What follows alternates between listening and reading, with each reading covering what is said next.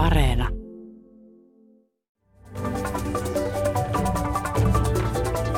Tänään puhutaan EU-maiden velkaantumisesta ja sen mahdollisista seurauksista ja siitä, minkälaista inflaatiota on mahdollisesti odotettavissa EU-alueelle ja miksi, ja miksi on tärkeää noudattaa EU-ssa sitä sääntöä, jonka mukaan jokaisen eurovaltion on huolehdittava talousvastuistaan, kuten veloistaan ilman toisten euromaiden apua. Haastateltavana on Aalto-yliopiston ja Helsingin yliopiston työelämäprofessori Martti Hetemäki, joka aiemmin on toiminut valtiovarainministeriön kansliapäällikkönä. Mutta mitä mieltä hän on taloustilanteesta EU-alueella tällä hetkellä? No se oli tietenkin ensinnäkin perusteltua, että siinä kun koronakriisi tuli, niin voimakkaasti niin kuin reagoitiin talouspolitiikalla ja estettiin talouskriisi. Mutta se, mikä tässä on ollut ongelmana, että nämä elvytystoimet ovat tavallaan niin jääneet päälle ennen muuta rahapolitiikassa. Ja siihen liittyy omat riskinsä. Mutta tämän kriisin hoitaminen vaati silloin voimakkaita toimenpiteitä. Mutta niin kuin usein on, niin sitä on niin kuin helpompi lähteä tekemään kuin lopettaa sitä elvytystä. Mutta oletko nyt siis sitä mieltä, että nyt pitäisi jarruttaa, niin jäsenmaiden pitäisi lopettaa elvytys ja myös Euroopan keskuspankin pitäisi lopettaa tämmöinen löysä rahapolitiikka ja myös tämä velkakirjojen osto, joka on elvyttävää? No siinä näen, että ensinnäkin finanssipolitiikassa, niin nythän vasta tulee voimaan ja aletaan toimeenpanemaan sitä EUn elpymispakettia. Sitten rahapolitiikassa, niin kyllä, että inflaatio on noussut, inflaatio-odotukset ovat nousseet ja se inflaatiohallinta on paljon helpompaa, kun se tehdään ennakollisesti, kuin se, että se jälkikäteen yritetään saada korkealle nousu inflaatio kuriin. Et se on minun mielestä varovaisen politiikan yksi lähtökohta, että ennakollisesti yritetään niitä riskejä torjua. Ja nyt meillä on kyllä tämä inflaatioriski olemassa. Tarkoitatko se nyt, että nyt EKP nyt pitäisi nostaa korkoja, pitäisi lopettaa se velkakirjojen ostaminen, eikä niin hövelisti niin kuin uudistaa niitä velkakirjoja, kun ne vankien maksuun, vaan pitäisi maksatuttaa niillä valtioilla ja sitten nostaa korkoja, vai mitä EKP nyt pitäisi tehdä? No, niin varmaan siis se, että näiden velkakirjojen osto ei ole niin perusteltua kuin mitä se oli jossain vaiheessa, tai sanotaan, että ne perustelut ovat menneet, ja nyt voi kysyä, että minkä takia näitä edelleen ostetaan. Ja tässä niin kuin Yhdysvaltain keskuspankki on todennut, että ensimmäisenä lopetetaan niiden tai vähennetään niitä velkakirjojen ostoja ja sitten sen jälkeen nostetaan korkoa.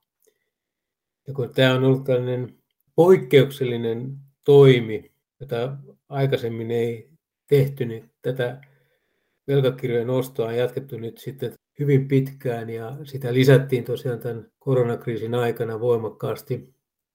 Et pitäisi ymmärtää se, että se on ollut tämmöinen kriisitilanteen toimi ja nyt emme ole kriisissä.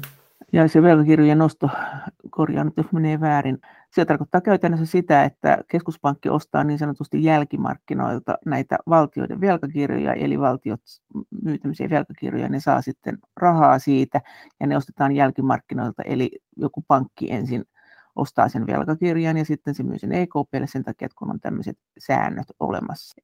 Ja tää, tällä avulla sit valtiot on velkaantuneet, ne on nyt velkaantuneet aika lailla tämän koronan aikana. Juuri näin, että kun keskuspankki ei osta näistä niin emissioista, näistä velkaemissioista suoraan. Ja tämä emissiohan on siis se prosessi, jolla tässä tapauksessa valtio laskee myyntiin markkinoille näitä omia velkakirjojaan saadakseen rahaa. Ja kun se keskuspankki ostaa vain jälkimarkkinoilta, niin se vaikutus on kuitenkin hyvin samanlainen, koska ne sijoittajat, jotka ostavat niitä velkakirjoja siitä emissiosta, tietävät, että siellä on aina viimekätinen nostaja niillä jälkimarkkinoilla näille valtion velkakirjoille. Sen takia nämä on niin turvallisia ja niiden kysyntä on pysynyt korkeana mikä on näkynyt sit siinä, että kun se kysyntä näille velkakirjoille on suurta, niin niiden korot ovat hyvin matalia, niin kuin mitä on nähty esimerkiksi vaikkapa Suomen valtion velkakirjojen korot ovat olleet joko negatiivisia tai hyvin matalia. Siitä ollaan kuitenkin oltu huolissaan ylipäänsä näiden valtioiden velkaantumisesta. Mitä sä oletat, onko nyt tulossa semmoinen raja vastaan, että tämä EKPn lainoitus loppuu ja tämä valtioiden velkaantuminen ratkee tällä asialla, vai onko oletettavissa, että EKP vain jatkaa tätä linjaansa ja valtiot edelleen velkaantuu esimerkiksi sen takia, että poliittisia paineita on sille? Siinä on näin, että ensinnäkään ei ole mitään selvää rajaa sille, että kuinka paljon keskuspankki voi ostaa niitä velkakirjoja, että ei e, ole olemassa. Ei ole eikö, sille, eikö sille ollut joku prosenttimäärä? Ei. ei se, se, voi olla jotain tota, ajatuksia siitä, mutta ei ole mihinkään kirjattu sitä, että mikä on se maksimimäärä. Ja, ja sitten tosiaan se, että sen takia tämä voi tulla tiensä päähän näiden velkakirjojen osto, koska se velkakirjojen osto keskuspankin toimesta niin lisää likviditeettiä, mikä on omiaan lisäämään rahapolitiikan inflaatiota nostavaa vaikutusta. Ja se likviditeetti tarkoittaa sitä, että siis rahaa on markkinoilla, siis raharahaa on markkinoilla niin paljon, että hinnat siitä, sen takia nousee. Kun Joo, rahan arvo heikkenee ja, ja, tuota, ja se tosiaan jossain vaiheessa niin tulee ristiriita sen keskuspankin pääsijaisen tavoitteen, eli hintatason vakauden ylläpitämisen ja sitten tota, näiden velkakirjojen ostojen välillä. No ollaanko sitten nyt sun mielestä jo siinä tilanteessa, että on vaarassa joku, että tulee joku superinflaatio, että onko maailma niin täynnä rahaa tällä hetkellä – että pitääkö, pitääkö jo sen takia keskuspankin kiristää? Se on tietysti tota hyvä kysymys, mutta että on näin, että sekä lyhyellä tähtäimellä että sitten pidemmällä tähtäimellä on tekijöitä, jotka ovat omiaan lisäämään näitä inflaatiopaineita ja niitä lyhyen tähtäimen tekijöitä ovat nämä pullonkaulat, mitä on työmarkkinoilla, on niukkuutta työvoimasta, on paljon avoimia työpaikkoja, vaikka on myöskin työttömyyttä. Sitten on globaalit tarjontaketjut, puhutaan siitä, että on sirupulaa ja se vaikuttaa niin kuin moniin hyödykkeisiin, jotka, jossa näitä siruja käytetään vaikka tuota, autoteollisuuteen. Sitten tosiaan raaka-ainehinnat ovat nousseet. Tämä ei ole sinänsä mitenkään niin kuin yllättävää, koska tämä talouksien toipuminen tästä koronakriisistä on ollut yllättävän vahvaa.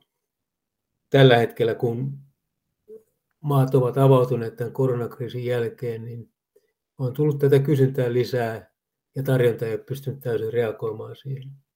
Mutta sen lisäksi on näitä pidemmän tähtäimen niin pysyviä tekijöitä, jotka ovat omiaan nostamaan niitä inflaatiopaineita. Ja niitä on muun muassa väestön ikääntyminen ja työikäisen väestön määrän kääntyminen laskuun monissa maissa. No miten se nyt siihen vaikuttaa? Nehän ei sitten saa palkkaa, ne saa vaan eläkettä. Silloinhan se markkinoilla oleva rahan määrä laskee, kun ne ei tee mitään niin kuin, tuottavaa työtä. Ei, ei, mutta, mutta kun työikäisten määrä vähenee, niin tulee niukkuutta työvoimasta.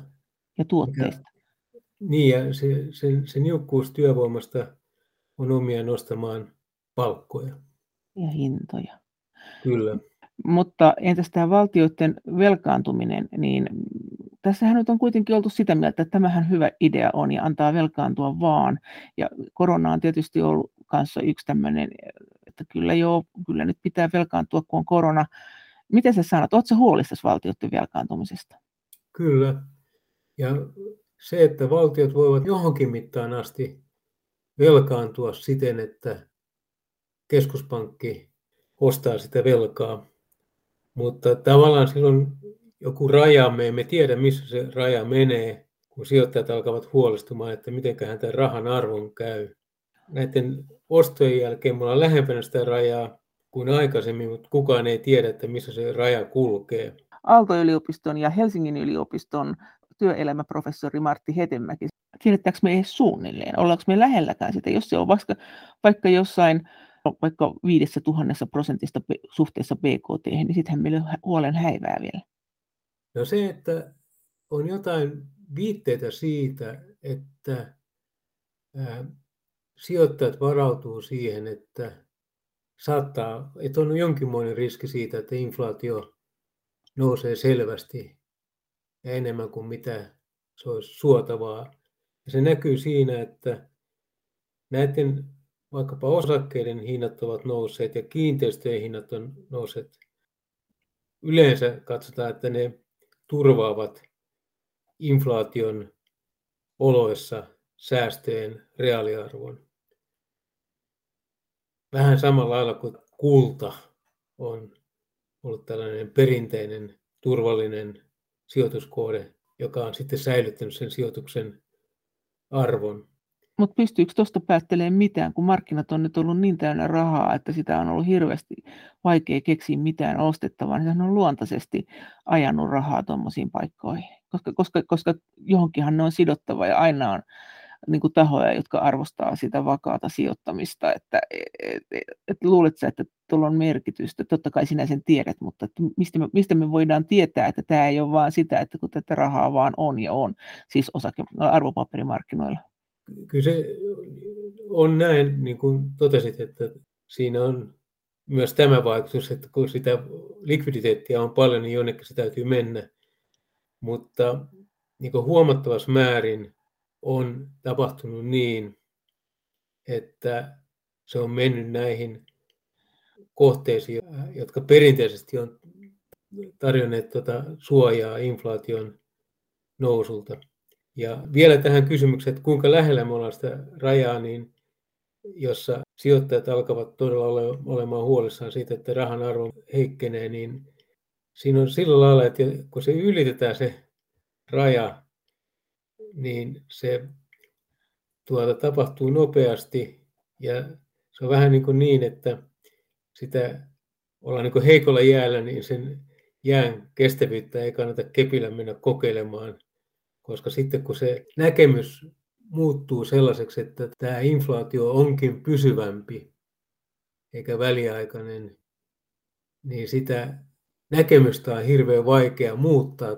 Voidaan tarvita aika ankarat toimenpiteet, jotta saadaan se inflaatioankkuri taas sille paikalle, missä se oli. Ja se tarkoittaa sitten sitä, että esimerkiksi EKP kiristäisi siinä mielessä rahapolitiikkaa, että se ei ostaiskaan niitä valtion velkakirjoja tuohon tahtiin, kun se on ostanut, vaan sitten valtioiden tota, velkojen korot nousisi, mikä tuntuisi sitten verotuksessa ikävästi, niinkö? Se, se ne nousisivat näiltä nykyisiltä hyvin matalilta tasolta, poikkeuksellisen matalilta tasolta. Ja se, että nyt on huomattava, että nämä on poikkeuksellisia toimenpiteitä, jotka on, ovat nyt jatkuneet vain hyvin pitkään. Tämä ei ole niin normaali olo, tila, että keskuspankki ostaa valtioiden velkapapereita. Missään nimessä ei ole normaali olotila. Ja nyt kun inflaatio on noussut, niin kyllä on perustelua, perustelua sillä, että tota, nämä poikkeukselliset toimet tota, ajetaan alas. Nämä on nyt velkaantunut osa Euroopan valtioista ja eurovaltioista aika paljon. Oletatko että tässä joudutaan tekemään semmoinen anteeksianto näistä näille veloille?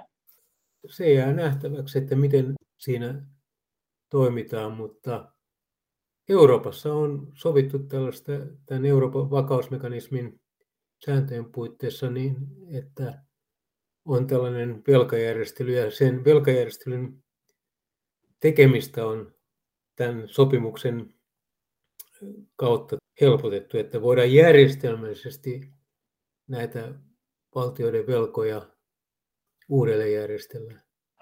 Mutta se tarkoittaa silloin sitä, että nämä maat joutuu tämän vakausmekanismin äh, niin kontrollin alle, että silloin niiden sisäpolitiikkaan tai siis ainakin tähän talouspolitiikkaan puututaan aika rajusti, eikö näin ole? Sen takiahan Italia ei ole sitä ottanut vastaan tähän mennessä. Niin siinä on se, että kun valtio tekee tässä velkajärjestelyn usein sen on vaikea päästä heti takaisin velkamarkkinoille. Toki sitä helpottaa se, että se velkalasti on pienempi. Tämä tarkoittaa, että siis kukaan ei anna sille velkaa sen jälkeen.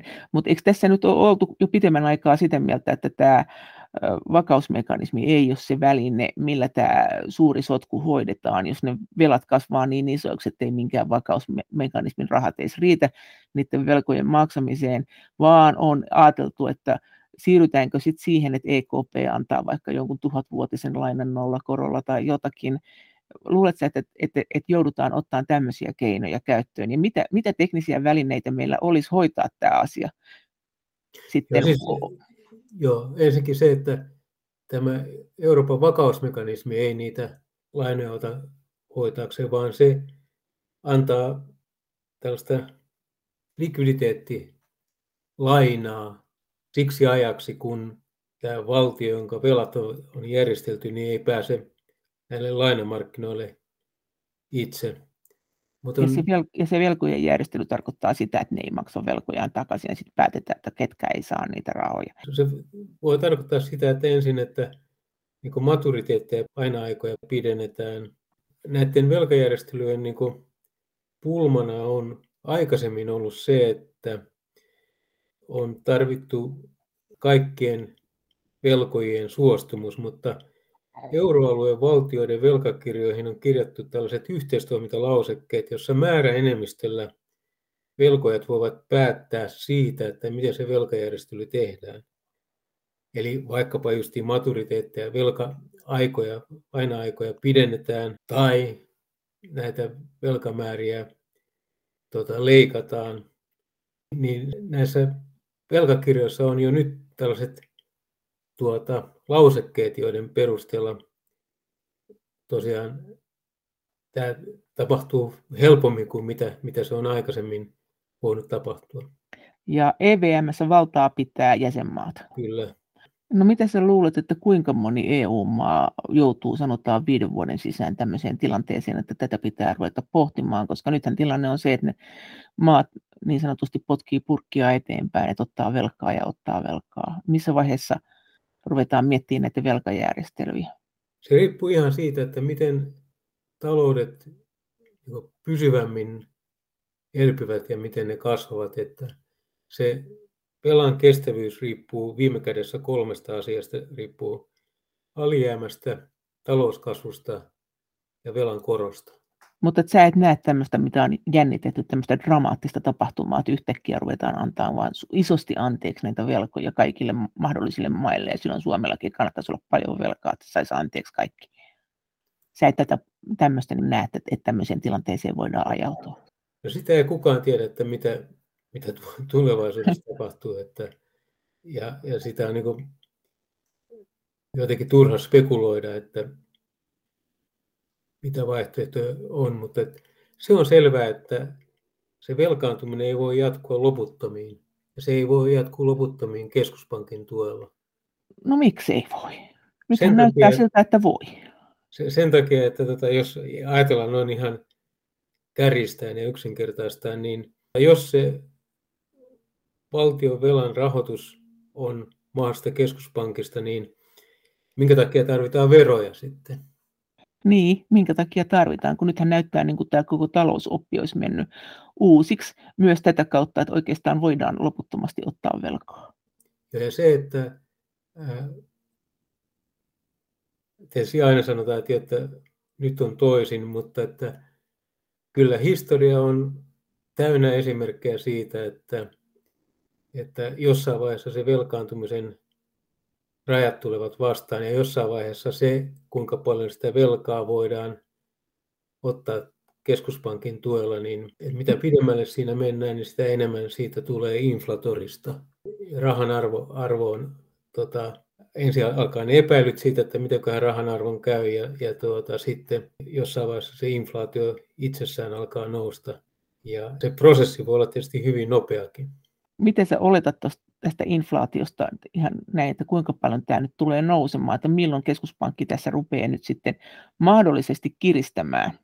Se riippuu niin monesta tekijästä ja ennen muuta siitä, että miten nämä niukkuudet kehittyvät ja miten talouskasvu kehittyy. Mutta on ihan selvä, että nyt on merkkejä siitä, että inflaatio on noussut ja että on ilmeinen riski, että tämä nousu ei ole vain väliaikaista. Tässä nyt juuri hiljattain tuli kansallisen valuuttarahaston ennuste, jossa ei samalla lailla kuin on ehkä aikaisemmin arvioitu, niin tämä inflaatio ei alenekaan sille tasolle, missä se on näiden keskuspankin tavoitteiden kannalta olisi ollut riittävän matala. Se joku alle 2 prosenttia, paljon se nyt oli se tavoite? Se, mikä se oli aikaisemmin se, että alle 2 prosenttia, mutta lähellä 2 prosenttia oli EKPn tavoite. Ja nyt sekä tuota, Yhdysvaltojen keskuspankki että sitten tuota, Euroopan keskuspankki on muuttaneet vähän tätä tavoitteen asettelua. Mutta siihen liittyy juuri se riski, että jos sijoittajat näkevät, että tavallaan tähän suhtaudutaan huolettomammin siihen inflaation nousuun, niin se voi itsessään aiheuttaa sen, että nämä inflaatio-odotukset nousevat ja, ja myös se havaittu inflaatio nousee. Työelämäprofessori Martti Hetemäki, no milloin sä oletat, että tapahtuu korkojen nousua? Milloin Euroopan keskuspankki EKP rupeaa nostamaan korkoansa, joka sitten heijastuu tietysti ihan tavallisille kuluttajillekin ja plus näille zombiyrityksille et, ja, ja, niin, ja mihin kaikkeen se heijastuu, että mitä sitten tapahtuu? No se, että en, en lähde ennakoimaan sitä korkojen nousua, mutta että se, että jos on näin, mihin on olemassa riskit, että inflaatio jää pysyvämmin korkeammalle, niin se ristiriita rahapolitiikassa näiden poikkeuksellisten rahapoliittisten toimenpiteiden ja keskuspankin mandaatin, eli sen keskuspankille asetetun tehtävän kanssa kasvaa, se ristiriita kasvaa. Ja, ja tuota, tämä tarkoittaa sitä, että keskuspankki ei enää voi ostaa näitä velkakirjoja. Ja se tietenkin sitten tuota, tulee lisäämään niitä paineita niihin valtion velkakirjojen korkoihin. Mutta tämä, kun sä sanoit, että maailman historiassa on näitä tapauksia runsaasti, että keskuspankki on vain painanut rahaa ja huonosti on käynyt, niin mm, se on nimenomaan se perustarina se, että kun keskuspankki painaa rahaa, niin inflaatio lähtee laukkaamaan. Ja, se, ja sitten sieltä saattaa tulla isokin inflaatio. Minkä takia sitten nyt ollaan sitä mieltä, että näin ei käy? Mikä tämä on tämä juttu, kun kauhean monet sanoo, että talouspolitiikka on muuttunut, ei tästä tarvitse olla huolissa. Mikä tämä on tämä peruste ja onko sinusta jotain keskeistä, mikä tämän oikeuttaakin tämän ajattelun? No siinä on varmaan se, että ensinnäkin inflaatio on ollut pitkään matala. Ja se, että on ollut varmaan monia tekijöitä, jotka ovat pitäneet tätä inflaatiota matalana.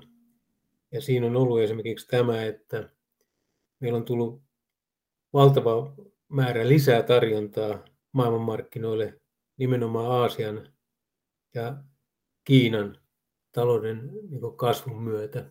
Ja tämä on varmasti yksi tekijä, joka on pitänyt hintakehitystä aisoissa.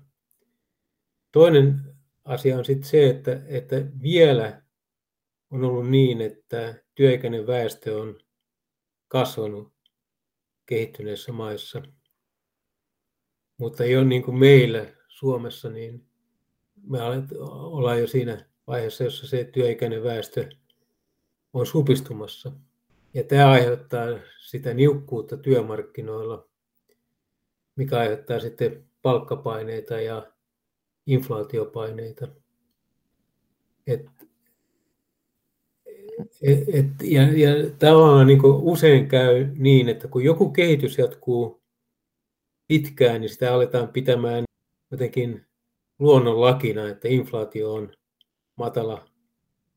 Ja se, että mitä vaikka korkotaso on tai miten keskuspankki ostaa näitä velkakirjoja, niin sillä ei ole vaikutusta inflaatioon. Näin voi mennä pitkään aikaa ja, ja, ja, ja näin on nyt mennyt. mutta tota, jossain vaiheessa niin tämä muutos tapahtuu ja, ja niin kuin jokainen ymmärtää sen, että ei se ole mahdollista, että tota, tosiaan vaikka no ja ajatellaan äärin esimerkkinä, että verotus lopetettaisiin ja valtiot velkaantuisi keskuspankin setelirahoituksen perusteella. Eikö me tavallaan eletty aika lailla semmoista aikaa, että reaalitalous ei ole oikein voinut hyvin, mutta osake arvopaperimarkkinoilla on ollut paljon rahaa. Että ollaanko me nyt jotenkin eletty tuota sun painajaista, että keskuspankki rahoittaa, että on olemassa tämmöistä tavallaan vähän niin kuin virtuaalirahaa, joka ei ole sidoksissa tämmöiseen niin kuin reaalituottoon. Tätähän taloustieteilijät sanotaan lapsellista ajattelua, mutta onko tuossa, tässä sitten jotenkin kuitenkin joku perä?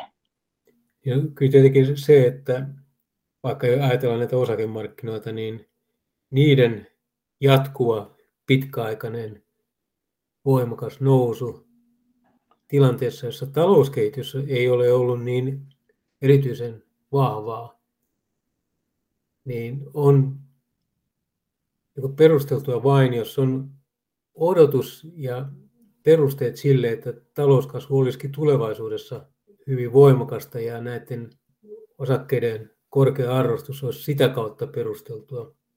Mutta kyllä se ristiriita siinä näiden omaisuusarvojen nousun ja sitten reaalitalouden välillä on kasvanut.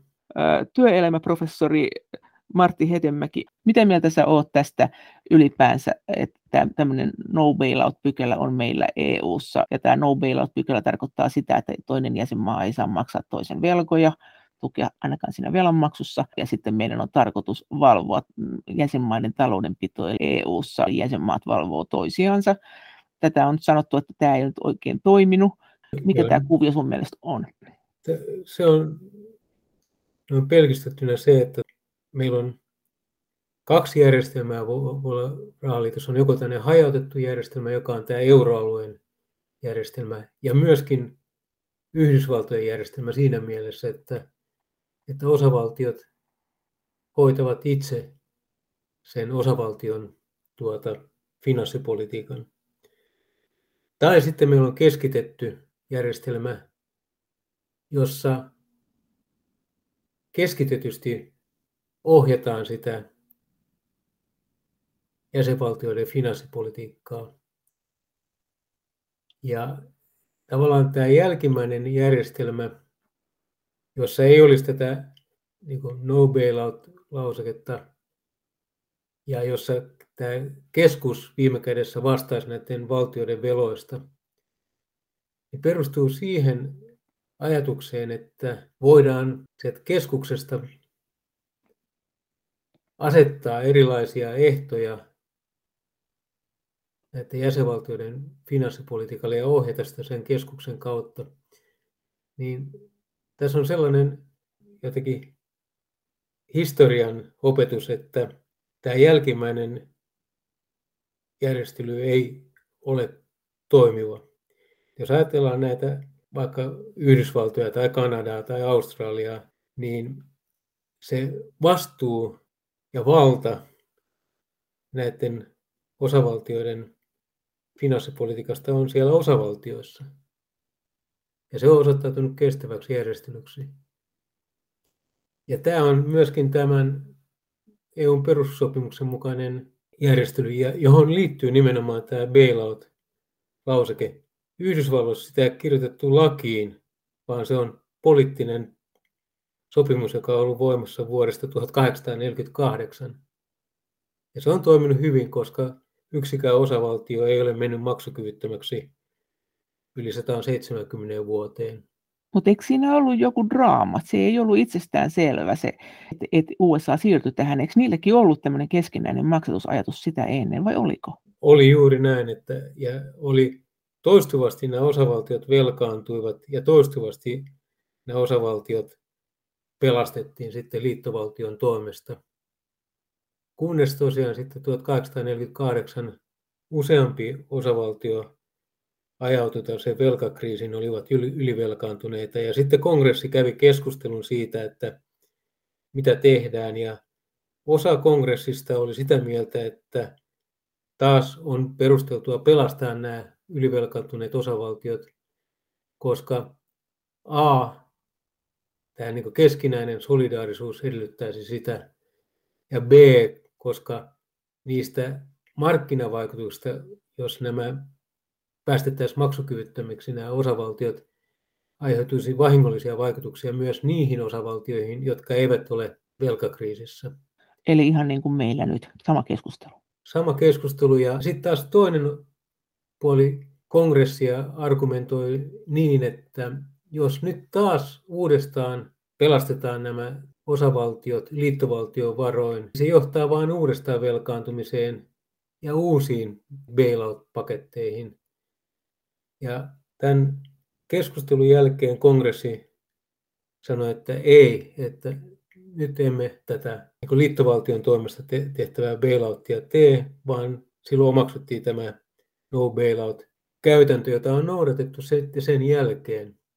Ja tuliko siitä aluksi ongelmia, että uskoko ne osavaltiot, että nyt, nyt he on omillaan, tai että osasko ne heti ruveta välittömästi hoitaa talouttaan hyvin, kun ilmoitettiin, että te ette nyt saa enää tukea ulkopuolelta? Se, mitä siinä tapahtui, oli se, että useat osavaltiot ja ensin ne, jotka meni maksukyvyttömiksi, niin omaksuvat tällaiset tota, ää, tasapainoisen budjetin tuota, lait omaan osavaltiolainsäädäntöön, jotta olisivat tavallaan luottokelpoisia markkinoiden silmissä. Oliko niillä samantapaiset kuin mitä EU:ssa on nyt, että siellä oli joku velkaprosentti ja sitten ylijäämä, alijäämä prosentti, että ei saa olla niin kuin liian isot kulut verrattuna Joo, tuloihin. Mutta mut, tässä on kaksi tärkeää asiaa. Ensinnäkin se, että se oli näiden valtioiden omasta tahdosta ja ne omaksu ne itse ja myöskin muuten ne, jotka eivät menneet maksukyvyttömäksi, niin myöskin halusivat sijoittajien silmissä olla luottokelpoisia ja omaksuvat näitä. Mutta se toinen asia on se, että nämä monet näistä osavaltioiden velka- tai alijäämäsäännöistä on kosmeettisia ja yhdellä osavaltiolla ei ole niitä laisinkaan. Ja se tarkoittaa sitä, että ei nämä säännöt, jotka ne osavaltiot omaksuivat, olleet se asia, vaan se, että sijoittajat tiesivät, että voivat menettää rahansa, jos lainottavat ylivelkaantuneita osavaltioita. Ja se, että nämä osavaltiot ovat pysyneet hyvin niin kahdella polulla ja, ja näiden osavaltioiden velat suhteessa osavaltion BKT on keskimäärin noin 17 prosenttia, plus minus 10 prosenttia vähän päälle. Eli ilman, että on olemassa yhteisiä sääntöjä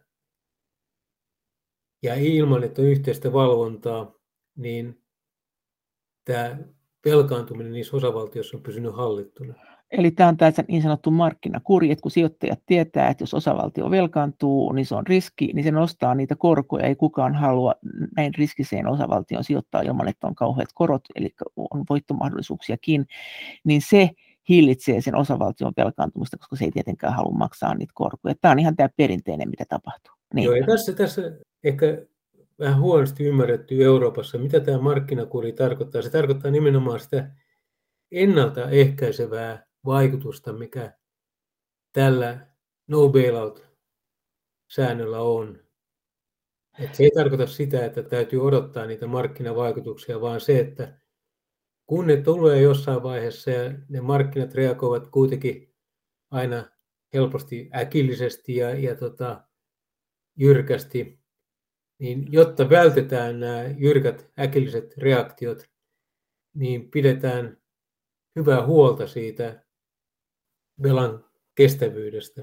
No oliko USAssakin ennen kuin ne siirtyi tämmöiseen markkinakurimalliin, niin oliko niillä semmoinen systeemi, että kaikilla osavaltioilla oli suunnilleen samat korot, että koska keskusvalta vastasi tästä asiasta, oliko se siinäkin mielessä samantapainen kuin EU:ssa, että meillähän semmoisetkin valtiot, joiden niin kuin, tämä taloudenpito ei nyt hirveästi herättäisi välttämättä sijoittajissa muuten luottamusta, mutta herättää sitä kautta, että koska EKP vastaa näistä veloista loppukädessä hyvin pitkälle, niin ne pysyy matalana. Oliko siellä sama tilanne? Nyt en tiedä, mikä oli ne, ne korkotasot silloin ennen 1848, mutta että se, että jos katsotaan vaikka tätä päivää, niin nämä osavaltioiden lainakorkojen erot on ihan merkittäviä, vaikka ne velkatasot on matalia. Mutta että kun ne ovat pysyneet noin keskimäärin hyvässä kunnossa, niin tota, nämä erot eivät ole olleet suuria. Se, mitä on tapahtunut jo itse asiassa pidemmän aikaa, on, on se, että, että kun näihin sijoittajat ovat kiinnittäneet paljon huomiota näihin velkatasoihin ja alijäämiin osavaltiossa Yhdysvalloissa, niin eh, se on kuitenkin johtanut siihen, että se mitä ei ole niin tarkasti vaadittu on ollut eläkevastuut. Ja nyt jotkut osavaltiot ovat aikamoisissa ongelmissa sen takia, että siellä on niin tavallaan lupauksia tulevista julkisen sektorin eläkkeistä annettu ilman, että niihin on rahastoitu riittävästi. Ja tämä on aiheuttanut nyt sellaisen, että tota, varsinkin yksi osavaltio, eli Illinoisin osavaltio, on tällaisessa talouskurimuksessa ja sen tuota, maksamat korot velkakirjoistaan on selvästi korkeammat kuin muiden osavaltioiden. Niin, mutta tilanne on se, että kaikenlaista ongelmaa on, mutta tämä tämmöinen keskinäinen maksatus on nyt lopetettu. Ja kuten meillä on kuitenkin esimerkiksi tämä kohesiorahasto olemassa, että, että kyllä köyhimpien maita tuetaan, niin Yhdysvalloissakin tuetaan köyhimpien osavaltioiden. Kyllä se aika lailla samanlainen systeemi on kuin EU-ssa voisi olla. Onko se näin? Siis se, että kyllä siellä on tulonsiirtoja näihin köyhimpiin osavaltioihin. Vähän samaan tapaan kuin tosiaan meillä on Euroopassa näitä kohesiorahoja. Mutta se ei tarkoita sitä, etteikö osavaltiot vastaa kuitenkin sitten siitä omasta velastaan. Paljon niillä on yleensä sun mielestä velkataso? Jos, me, jos meillä on se tavoite se 60 prosenttia BKTstä, mitä me yritettiin pitää, mikä nyt on revennyt hyvin paljon monissa maissa, niin paljonko siellä on suunnilleen? Mikä niistä on? Mediani on, oli vuonna 2019 17 prosenttia. 17? 17, ja se haarukka on tosiaan sellainen vähän päälle plus minus 10 prosenttiyksikköä siitä 17 prosentista. Onko niillä, niin. no, siitä ylijäämä alijäämästä, tiedätkö siitä, onko niillä, onko niillä tämmöisiä tavoitteita, kun meillä yritettiin pitää? On, ja mone, monella on niin tasapainoisen budjetin sääntöjä, mutta se, mikä on ehkä niin vähintään yhtä tärkeää kuin tämä taloudellinen kestävyys, niin on se, että se ei ole jakanut osavaltioita velallisiin ja velkojiin, ja se ei ole aiheuttanut tällaisia osavaltioiden välisiä riitoja. Se ei ole aiheuttanut sitä, että jotkut koetaan niin kuin, tavallaan sellaisiksi osavaltioiksi, jotka niin kuin, määrittää muiden finanssipolitiikkaa.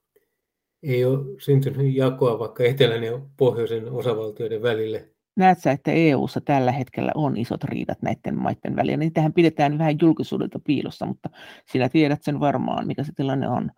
Kyllä siinä on se, että tota, meillä on nämä vaikka nuukat maat ja, ja sitten tota on muut maat. Et, et kyllä tällaista niin kuin selvää jakoa on ja se ei ole hyvä. Ja ehkä tämä näin, että on turha väittää näin, että etteikö kaikissa maissa olisi vastuullisia poliitikkoja, mutta se tekee kaikissa maissa, myös näissä nuukissa maissa, niin vastuullisten poliitikkojen elämän vaikeaksi, jos voidaan sanoa, että turha yrittää tuota, tasapainottaa budjettia tai pitää velka hallinnassa, jos keskuspankki rahoittaa sitä velkaa. Työelämäprofessori Martti Hetemäki, miten sä ajattelet tästä, kun tätä, nyt puhutaan taas, että tätä kasvu- ja vakaussopimus, niin sitä pitäisi ruveta taas kehittämään, kun sitä ei oikein toteutu, ja korona-ajan jälkeen nämä on nämä velat revennyt niin isoiksi, että ei ne nyt ainakaan siihen 60 prosenttiin BKTstä mahdu se velkamäärä, mihin se on tavoiteltu, niin mitä sä oot mieltä? Pitääkö tätä jotenkin kehittää ja jos niin mihin suuntaan vai pitäisikö tämä koko kasvu- ja vakaussopimus unohtaa ja siirtyä markkinakuriin ja niin kuin no, no bailout-pykälä ottaa tosissaan ja EKP lopettaa tämän mahdottoman rahanpumppauksen. Mikä tämä on sitä sun ideas tähän?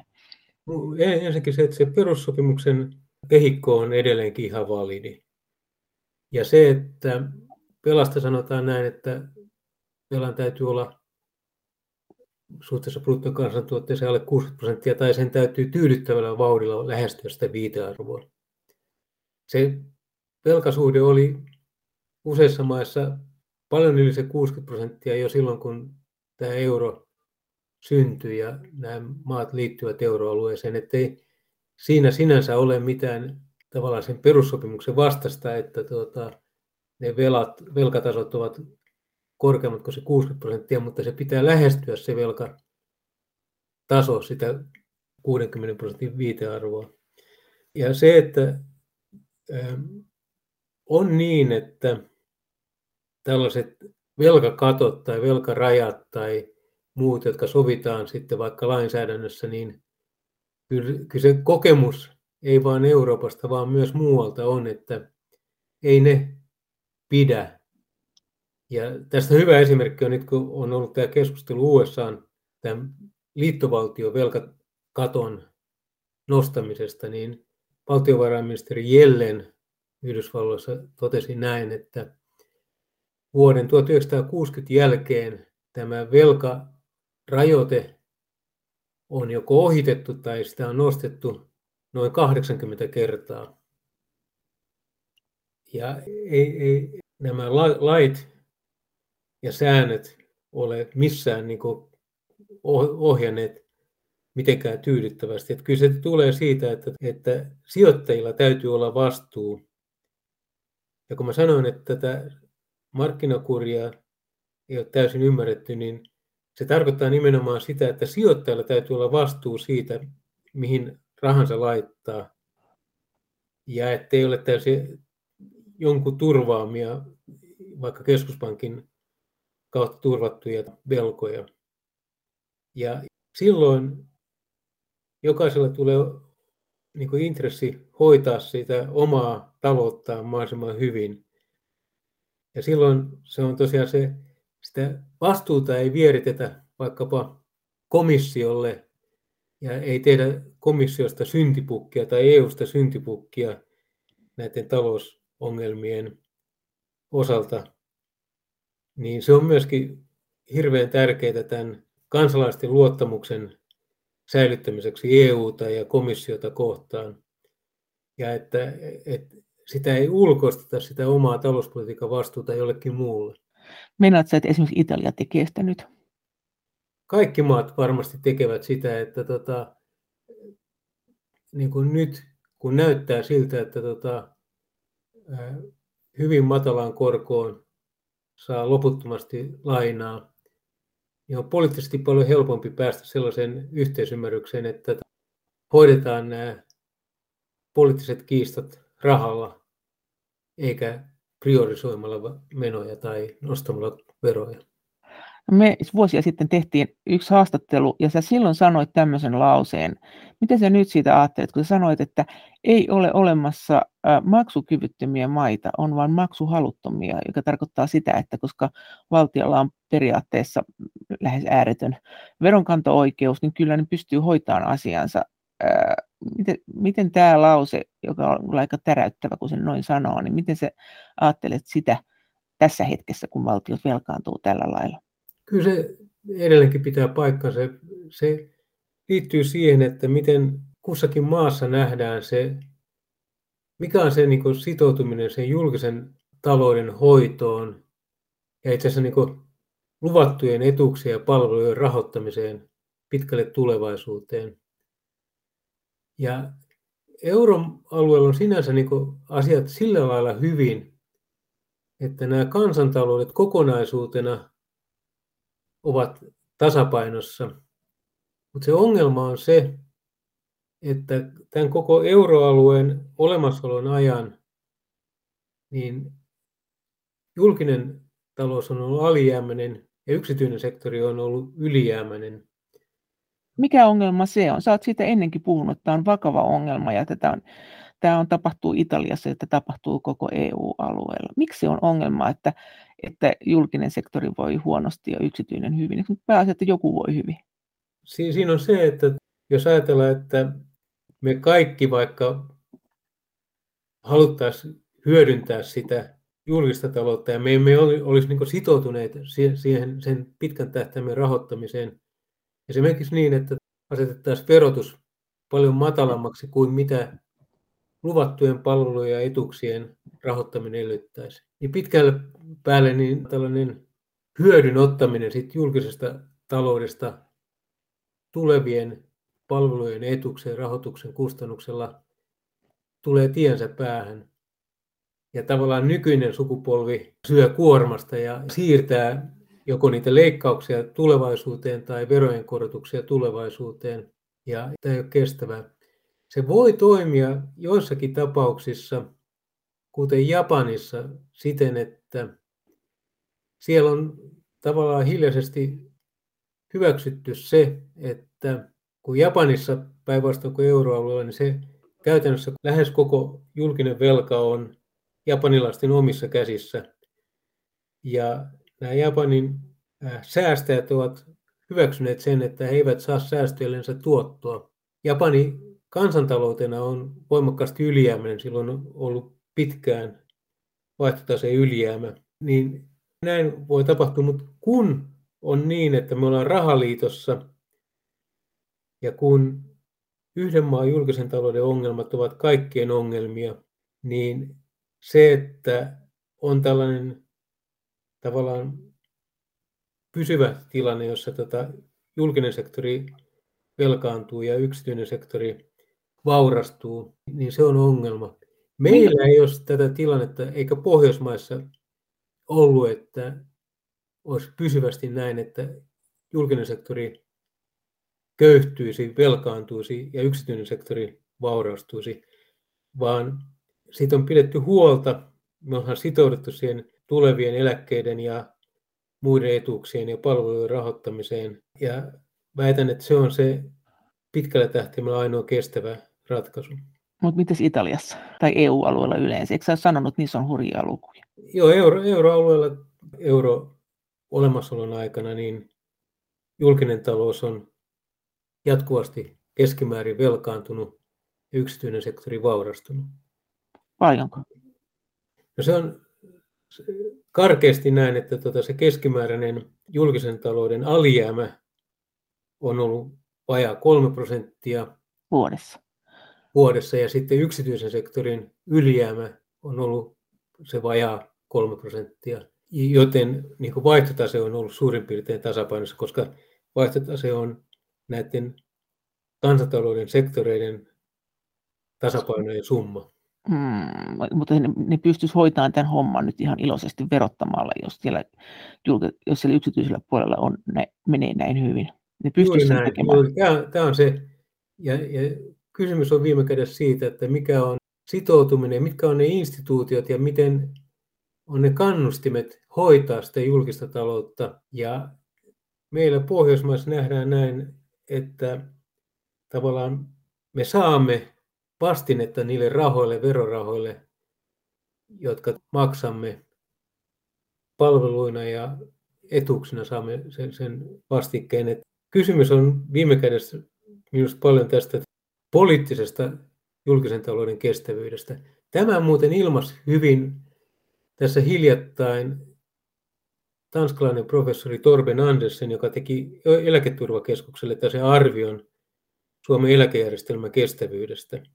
Ja hän kovasti ensinnäkin totesi, että meillä on tällainen näköala, jossa luvattuja etuuksia ja palveluita ei pystytä rahoittamaan niillä verotulo- ja maksutuloarvioilla, mitkä on tällä hetkellä olemassa. Ja tähän liittyy tällainen sukupolvien välinen oikeudenmukaisuuskysymys. Ja minusta hän on ihan oikeassa siinä. Mm, mutta kun kohdeltiinko Suomeen sun mielestä epäreilusti tässä koronaelvytyspakettikeskustelussa? Me ollaan kuitenkin aika isoja nettomaksajia. Siinä mun mielestä on hyvä ottaa huomioon se, että tota, tämä elpymispaketti koski kaikkia EU-maita ja tälle se tavallaan nyt liittyisi euroalueeseen. Ja siinä samalla lailla niin kuin Tanska ja Ruotsi, jotka eivät ole euroalueen jäseniä, niin myöskin he maksavat paljon enemmän ja Saksa kuin saivat. Ja tämä on nyt kysymys sit siitä solidaarisuudesta ja siitä, että kuinka paljon sitten tota, köyhempiä maita autetaan. Se on, se on, se on, se on hyvä kysymys, että mikä on se reilu, reilu tota, jako, mutta tota, nyt päätettiin näin ja, ja tota, ää, tuota, se, se on ollut poliittinen päätös. Miten tämä sosiaalinen ilmastopaketti, jota nyt ollaan kehräämässä, joka on, onko se nyt suunnilleen puolet siitä koronaelvytyspaketista sen koko, ja se on tämmöinen, että jäsenmailta kerätään rahaa niille maille, jotka kärsii näistä ilmastotoimista, jotka tietysti tulee kalliiksi osin kansalaisille, niin sitten annettaisiin, et, niin, mitä sä tästä sanot? Onko tämä susta no bailout pykälän vastasta, vai onko tämäkin ihan jees? Varmaan on niin, että tämä ei ole enää mitään sellaista yllättävää kriisiin niin liittyvää toimenpidettä, joka olisi perusteltu. Se on eri asia sitten, että jos niitä kohesiorahoja halutaan lisätä, ja silloin tavallaan meillä on juuri päätetty nämä monivuotiset budjettirahat EU-ssa.